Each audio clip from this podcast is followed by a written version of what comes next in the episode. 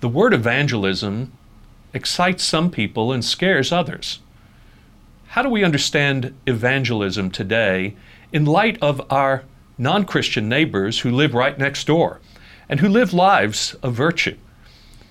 SMU professor Robert Hunt will be here with us to talk about just that and how we might think about it anew. Stay tuned for Good God.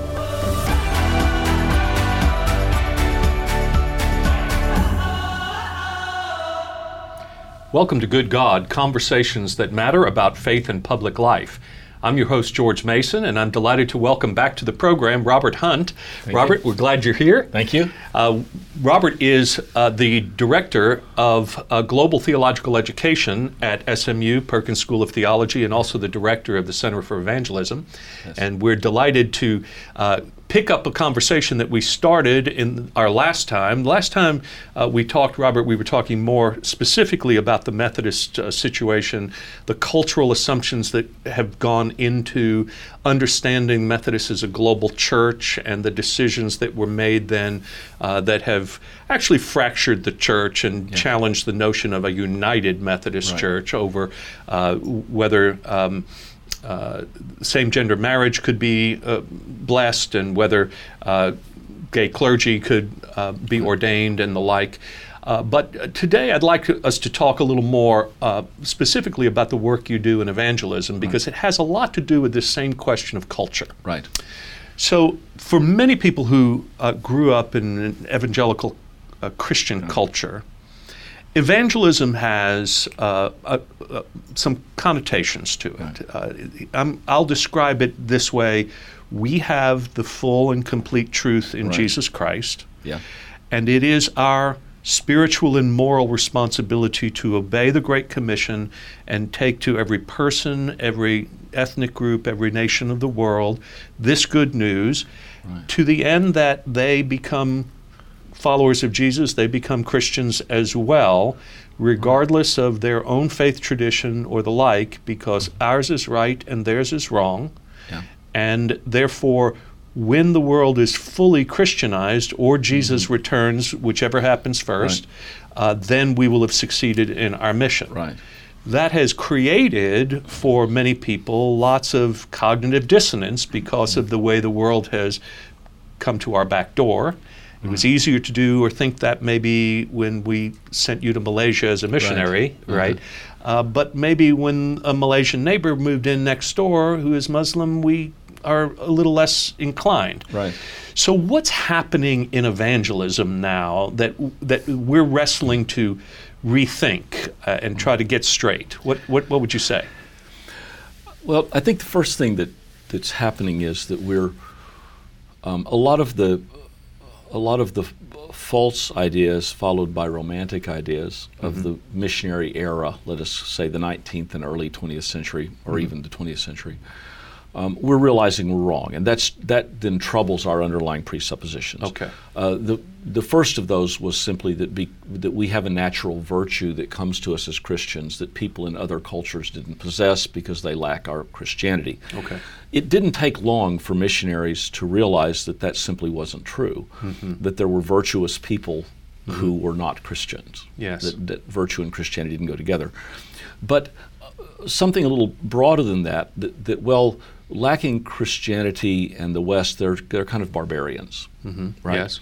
Um, and then that slips too. Uh, Yeah, we so we're realize going to bring Western civilization Exactly. to them. which will will be good for them, and they just don't know it yet. Right. And that gets melded with the the Christian faith. Right. To the point where then that breaks down, and the problems of Western civilization then become the problems for the church. Well, exactly, and we, you know, we could say that the big, the, D- David Livingston Yes. Mm-hmm. preached a famous sermon called "Christianity, Commerce, and Civilization." Yes. I believe in 1860 something. Yes. To the graduating class at Oxford. Yes. In which he said, "These are the three things that we're going to bring to benighted Africa." Yes. right? Well, um, by the end of World War One, and certainly by the end of World War Two, with the Holocaust, it was absolutely clear that speaking of the superiority of Western civilization was going to be nonsensical Yes. to anybody outside the West. Yes. Okay. Two vastly destructive wars simply didn't speak to some superiority of Western civilization or of Christian civilization. Yes. Okay. So this puts us in a mode of rethinking already, of partnership, of dialog And added to that, and specifically with regard to evangelism, is the idea that develops um, through the conversations of, of interfaith Christian groups, ro- let's just say ecumenical Christian groups, who begin to recognize that we need to speak about God's mission in the world and that God is always in mission in the world, the so called Missio Dei. Yes. So that whatever we do in Christian mission and evangelism, we are going and finding where God has already been at work.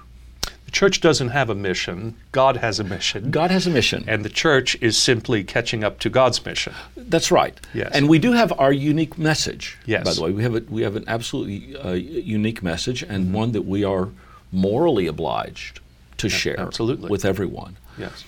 But we no longer do it in a kind of a vacuum, a s a an imagined spiritual vacuum where Yes. we bring something. Yes. God's there. Yes. So that's going to reform all of our ideas about evangelism. This is my Father's world. The whole world is already God's. That's right. Right. God has already claimed the whole world. Well, God is already working in the whole world. Yes. And, and by the way, we find this in a, an amazing place in Amos chapter 9 for people who are interested in the Bible. Yes.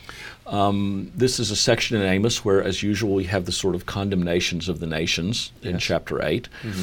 Ending, of course, with the condemnation of Israel. Mm-hmm. It's a sort of, oh, yeah, the nations are all really bad, and you are too. Yes. Always good for- We are too. we are too. Yes. Yes. And then, then Amos attacks directly Israel's one claim to be unique. Well, God led us out of Egypt. Mm-hmm. And Amos says, and God led the Hittites out of Kir. Wow. And God led the Philistines. Oh. wow. God has been active in every human history. Yes. There's no uniqueness. I have to to, the go fact- back to read Amos. That's I very- think I think it's worth reading. Yes. And then of course when we get into the New Testament, what we discover is phrases like Jesus meeting someone and saying, "I have not found faith like this in Israel." yes. Jesus meets people who are faithful who have never met Jesus. Yes. Okay. Now, when we keep that in mind, then that's going to change our outlook on evangelism. Because we're going to go into a situation asking not, um, or not beginning with the idea that we have the truth and we must impart it. We begin with the idea that we are here to learn what God has done among you. We have something to say too, right? But this is dialogical now. Yes. This is dialogical. And when we can do that, I believe we can move away from the idea that the, the implicit idea that evangelism is getting people to join our team Yes. and move to the idea that evangelism is opening the door for people to enter into a relationship with God through Christ Yes. the form of that relationship, the affiliations that will form out of that relationship, are not something we can determine. Okay. We have something to offer a community of faith, Yes. Okay. A church. a church, and and that church should be open to everybody. Right. Uh, my experience is there are people who need it. yes. Okay. But I'm not in a position to judge people who say, you know, I think what you are telling me about is a truth I already know about. Ah. Um, I feel like a redeemed person. Yes. I feel like a person who lives in the ambit of God's love within my religious tradition and culture. And this is problematic for the way we have taught evangelism. Right. Because much of our assumption is that the first thing we need to do is to explain to people how uh, alienated from God they are to begin with, Yeah. to help them understand their sinfulness and that that sinfulness has created an ontological distance Right. between themselves and God, we'll call it relational, that has eternal consequences to Right. Mm-hmm. it. And so the first thing about the good news that we have to share is the bad news about who you are. Exactly. Yeah. Yeah, and and so there's a, a, a kind of uh, oddness to that, I think, when you start to reflect about Right. uh, how it would be that God is already at work in the world. His every human being is created in the image and Mm. Right. likeness of God, and God is at work everywhere. And yet, Mm-hmm. our first word has to be to reinforce uh, the, the the- the problem in order to then hold up the solution. Right. Well, and I would say the problem in our terms. Ah, yes. Okay. Okay. Right. you know, sin as opposed to law. Yes. Right. Right. The one of the interesting things about working in Asia is, I would say, um, and and in Austria as well, the the idea of feeling alienated, alienated from transcendent meaning, Yes. alienated from a sense of purpose in life. This sense of, of alienation is something that is a pretty universal characteristic. Okay, but the way in which it's framed in different cultures is different. And in some some cultures, that framing um, may be so close to a Christian framing that our preaching of this sort of law and gospel makes perfect sense almost instantly. Yes. Okay, um, in other cultures, it will sound similar but actually be different, Yes. right? Um, and in other cultures, it will be completely different. Right. And one of our one of the questions is that then we ask as an evangelist, as a practical matter, is what does the redemption one in Jesus Christ mean for people whose understanding of alienation is different than ours? Does it mean they have to come and see things the way we see things about their alienation? Or is it possible that the redemption one in Jesus Christ is so universal that it actually addresses their sense of alienation where it is? Yes. Now, So we have to actually understand their sense of alienation before we can actually Exactly. hope to offer something. Exactly. We have Yes. to enter into a dialogue with them. Yes. And what's interesting when this happens is, of course, we may learn something about our own sense of alienation Ah, that we right. didn't know. Right. We may discover that there are depths to what God does for us in Jesus Christ that we haven't recognized earlier. Yes. Right. Very good. Um, so that in, in the process of evangelism, we, in some sense, become evangelized Yes. and yes. Mm-hmm. that that critical dual process i think is the only thing that can give this integrity Yes. and then also to recognize that it- uh, the evangelist never evangelizes the spirit of christ evangelizes Okay. Good. Right. right? Right. The Spirit of Christ is going to move where it will and how it will and in what ways it will. Mm-hmm, And this gets us back to the we don't form teams Yes. Right. right? It's Right. The, you know, too much of evangelism is based on church growth. Our, our, our Yes. Mm-hmm. United Methodist discussion has been fraught because both sides claim that either history's on their side or they have the more rapidly growing churches. Yes. Well, that proves nothing. Yes. Right. Okay, um, I- it's it's pretty pretty u- useful to remember in the first couple of hundred years of Christianity that the surest sign that you had gotten it right was that you were dead. That's right. We celebrate the okay. Christian martyrs. In, We in that celebrate the era. Christian martyrs. Yes. Look, by, by modern standards, the, the, the American Methodist mission to China, to Mm-hmm. Fuchao, China, Yes. okay, if it had been in a contemporary American United Methodist setting, they would have pulled the plug before the first convert. It's a bad business model. No. Yeah. It- There were more missionaries that died in China Yes. than there were converts in the first 15 years. there you go. okay? Right. Well, does that prove that they were wrong, that they weren't evangelical, Right. that they didn't have orthodox Christian beliefs? Yes. Of course not. Right. They were, by every modern standard, fundamentalists. Yes. Right. right? Right. We didn't have any progressives back then. Right. Right. So that, that kind of language proves nothing. Mm-hmm. Um, the nor I'm sh- am I sure is there any human judgment that can be brought to bear on what constitutes success or failure. Yes. The only human judgment is the one that we bring to bear on ourselves, which is, have I been faithful? Lovely. Yes. Okay. Lovely. That's the only question. Is have I been faithful? If I have been faithful, God will take care of the rest. And this is what Paul brings up when he says, you know, I, I watered or I planted, Apollos watered. Somebody else could see the return. Right. Right. His that doesn't concern make is me to a be failure. faithful. That's right. Exactly. Well, let's let's pick that up when we come back because I want to talk a little more about the dialogical aspect of Right. this and your uh, work in. uh, with the uh, Parliament of Religions Right. and with the conversations with other uh, faith traditions as well. Uh, and I, I think there's a lot to be learned about that. Let's uh, take a break. Thanks. Okay. Thank you for continuing to tune in to Good God. This program is available, as many of you already know, in various formats. You can take it as a podcast that uh, is delivered to all the places you would go, whether Apple Podcasts or uh, Google Play. Uh, and, and you can hear it weekly and you can subscribe to it. A new episode drops every Thursday morning, and so we invite you to do that and subscribe. Uh, you can also find the video format in various places on the Facebook page where we invite you to like Good God. Uh, you can also find it on YouTube and on Vocal Now, V O K A L N O W dot com, Vocal Now. Uh, so these are various places you can go. I'd also want to tell you that you can go to the website. That's, that's www.goodgodproject.com.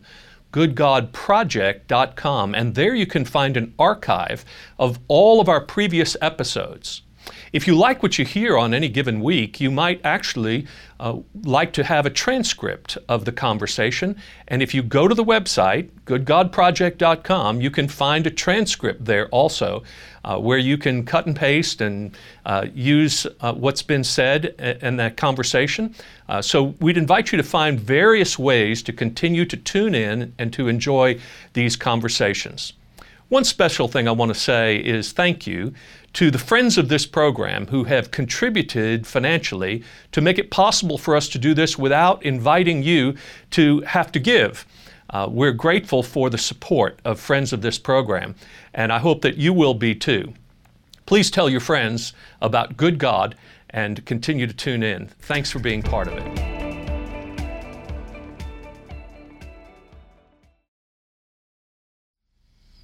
We're back with Robert Hunt.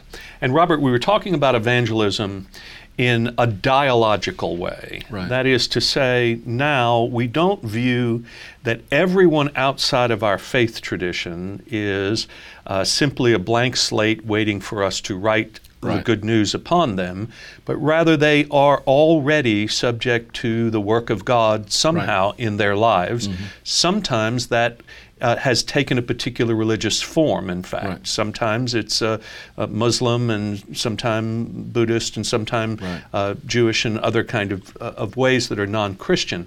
So you have been at work with uh, the Parliament of World Religions on the one hand, uh, lots of conversation among uh, religious leaders uh, from different faith traditions. Here in Dallas, uh, w- you show up with Thanksgiving Square and uh, the World Affairs Council and Faith Forward Dallas at Thanksgiving Square, where we have a real multi-faith environment Right.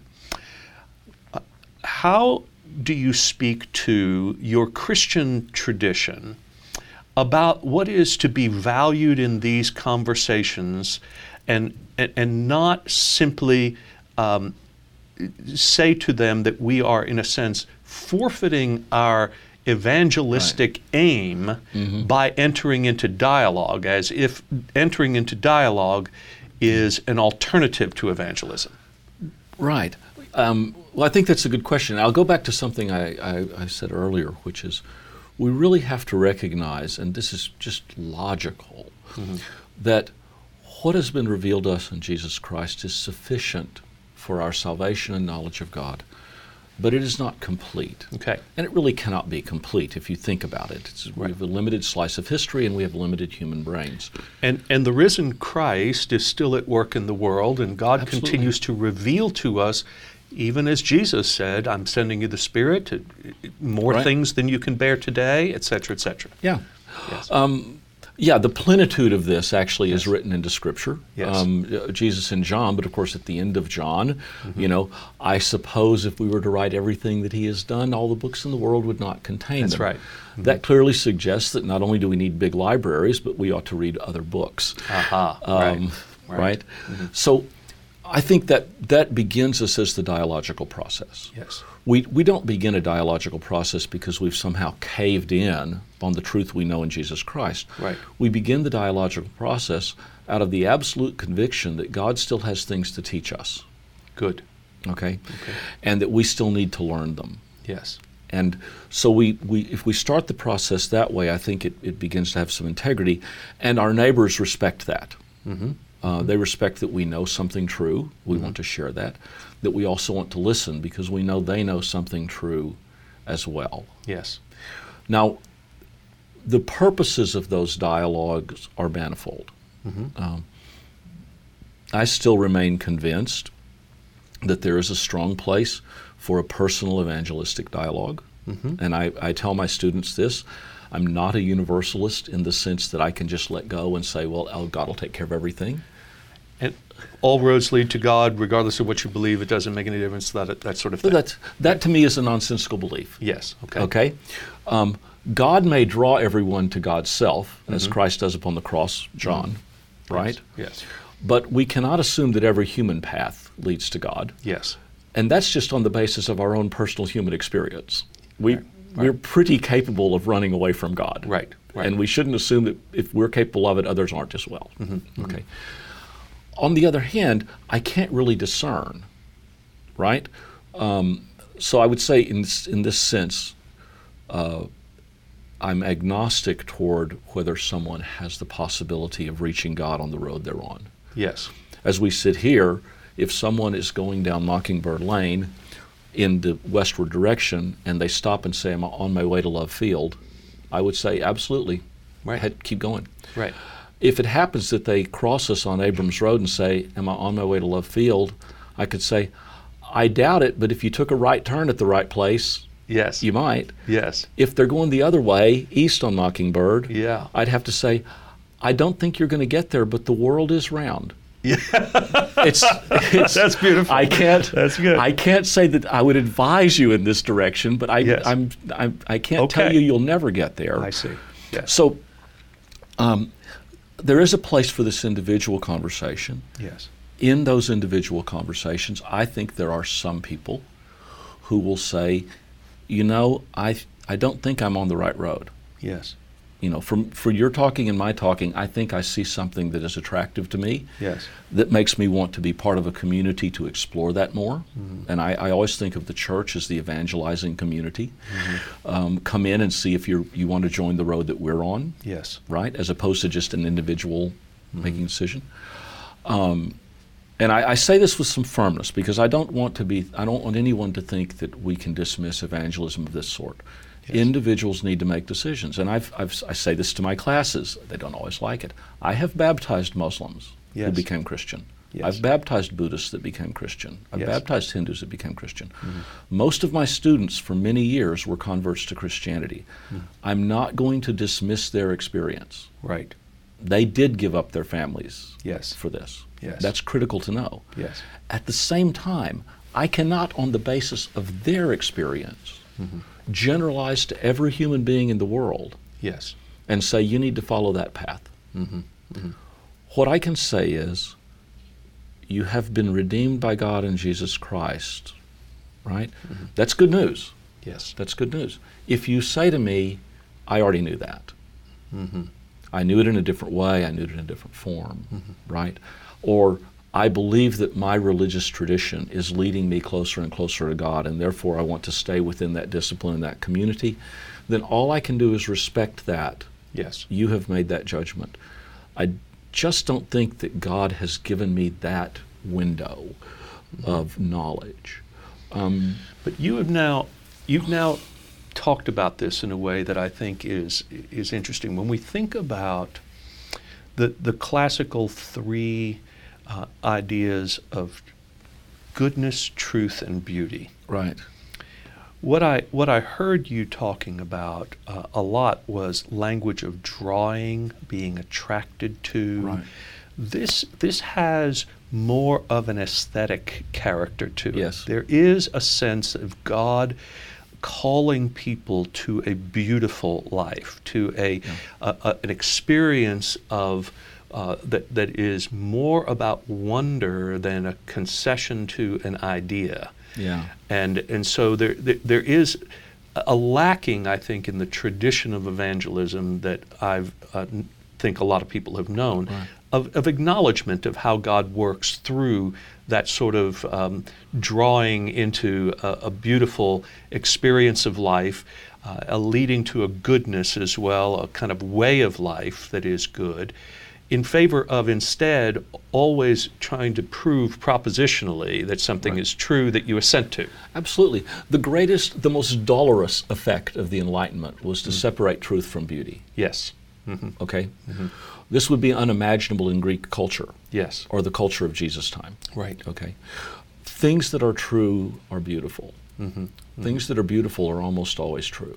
Yeah, this is Keats' poetry, right? Okay? Yeah. Um, And uh, we, we need to recognize that. So when we see a beautiful life, yes. okay, then we're, we're seeing there's something true there. Yes. And uh, I think that liberates us some because it means that one, there's a whole new realm of evangelism, Right. um, which is the realm of putting, I would say, decisive and decision forcing beauty in front of people. Lovely. I think this was the genius, actually, of uh, the inklings of C.S. Lewis and Charles Williams Right, and um, right. J.R.R. Tolkien. Yes. is that they could create works that were beautiful, literary works, Mm-hmm. but would be thoroughly evangelistic Yes. because they would draw someone into a world and then they would lead a person in the classic way through an understanding of crisis and decision. Okay, and that um, that idea in those literary forms, in poetry, in any kind of excellent art, Yes. right, um, has is evangelistic. In, a, in a genuine sense, it's evangelistic. It's converting, and and we need to therefore be much more attentive to this. Uh, it's it's quite possible that uh, that a Brandy Carlisle song like the uh, uh, the Fool, I think, um, will will play an evangelistic role. Uh, or I always think of a Mary Chapin Carpenter song, one line of which is, "I will serve the beauty, but not the truth." Wow. Now, she's she's talking about lost love. Okay, so the truth is, we're not together. Yes. The beauty is, we were in love. Wow. So which of those is going to be the determinative factor? Right. see? Right. Um, so I think I think this aesthetic uh, sensibility is absolutely on. Yes. The association of, of goodness with beauty and truth. If we can hold the three together, Right. then we're well on our way to having a useful dialogue. If we separate out truth into a set of propositions in a sort of enlightenment way and say, oh, I assent to these Yes. and therefore I'm in, Right. or I fail to assent and therefore I'm out, Right. then I think we've hit a dead end and we will inevitably decline and wither spiritually. Well, I think this is where we have been recently in witnessing the capitulation of uh, much of evangelical Christianity in America to the political culture of Mm-hmm. Right. uh, of, of power, uh, where uh, the separation of believing the right things over here Right. gives you permission then to promote a, a way of life that is abhorrent to the gospel that you claim to Right. to preach. Uh, and so uh, that's where many people are falling out with the church today over that uh, the, the cleft between uh, this, on the one hand, claims of truth, and on the other hand, a kind of um, unattractive life, you might say. Well, it's an ugly life. It is an ugly life. Yeah. It's an ugly life. Right. Um, and I think this is, you know, people are repelled by the ugliness Yes. that they see, Right. um, and, and justifiably so. Uh, it's what's most unfortunate is when that ugliness finds its way into the church, yes. um, and and we have an ugly church. Uh, No one's going to come in. Uh, the the um, and we're un- unfortunately. Uh, all of us who are Protestants, to some degree, some more than others, okay, are inheritors of an iconoclasticism that was rebellion against uh, Roman Catholicism Right. that led to something sparse and spare. I'm not to say ugly, but sometimes the sparsity, the, the clean altar, so there's no hint of idolatry, the lack of even a cross. You know, the old Vermont church that we used to go to with my uncle when we went on holiday, where, oh my gosh. Yes. Well, that actually represented a certain aesthetic in its time. Mm-hmm. Okay. But it eventually becomes a kind of a negative theology Right. where anything beautiful, Mm-hmm. uh, ornate, florid is wrong. Yes. And then we're cut down to bare propositions. Yes. Right? Again, this sort of this Mm-hmm. equations are the truth. And I think that um, that is repellent to people. And we see some evidence that, that the so called millennial generation is actually attracted to aesthetically pleasing worship Yes. um, as opposed to sort of spare, bare bones. Uh, or performance worship. Uh, Yeah. You know, the spare bare bones on the one hand, or the uh, the, the, the great entertainment culture on the other, which Right. they can get on their own. They don't need the church to do that for them. yeah, there's nothing, when there's nothing distinctive, That's right. right? Um, when Yes. our praise music sounds like Celine Dion just Jesus, Right. Then, uh, Right. Then we have not actually adequately separated our esthetic Mm-hmm. from a worldly aesthetic, and there's a difference. There really is. Well, Robert, thank you for raising all of these uh, ideas to us and, and challenging us to put them all together. Sure. Uh, we're grateful for your work and for you being here in Dallas, and thank you for being on Good God. Happy to be here. Thank you very much. Terrific.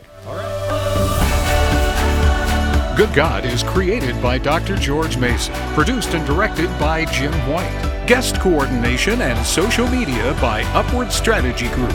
Good God Conversations with George Mason is the podcast devoted to bringing you ideas about God and faith and the common good. All material copyright 2019 by Faith Commons.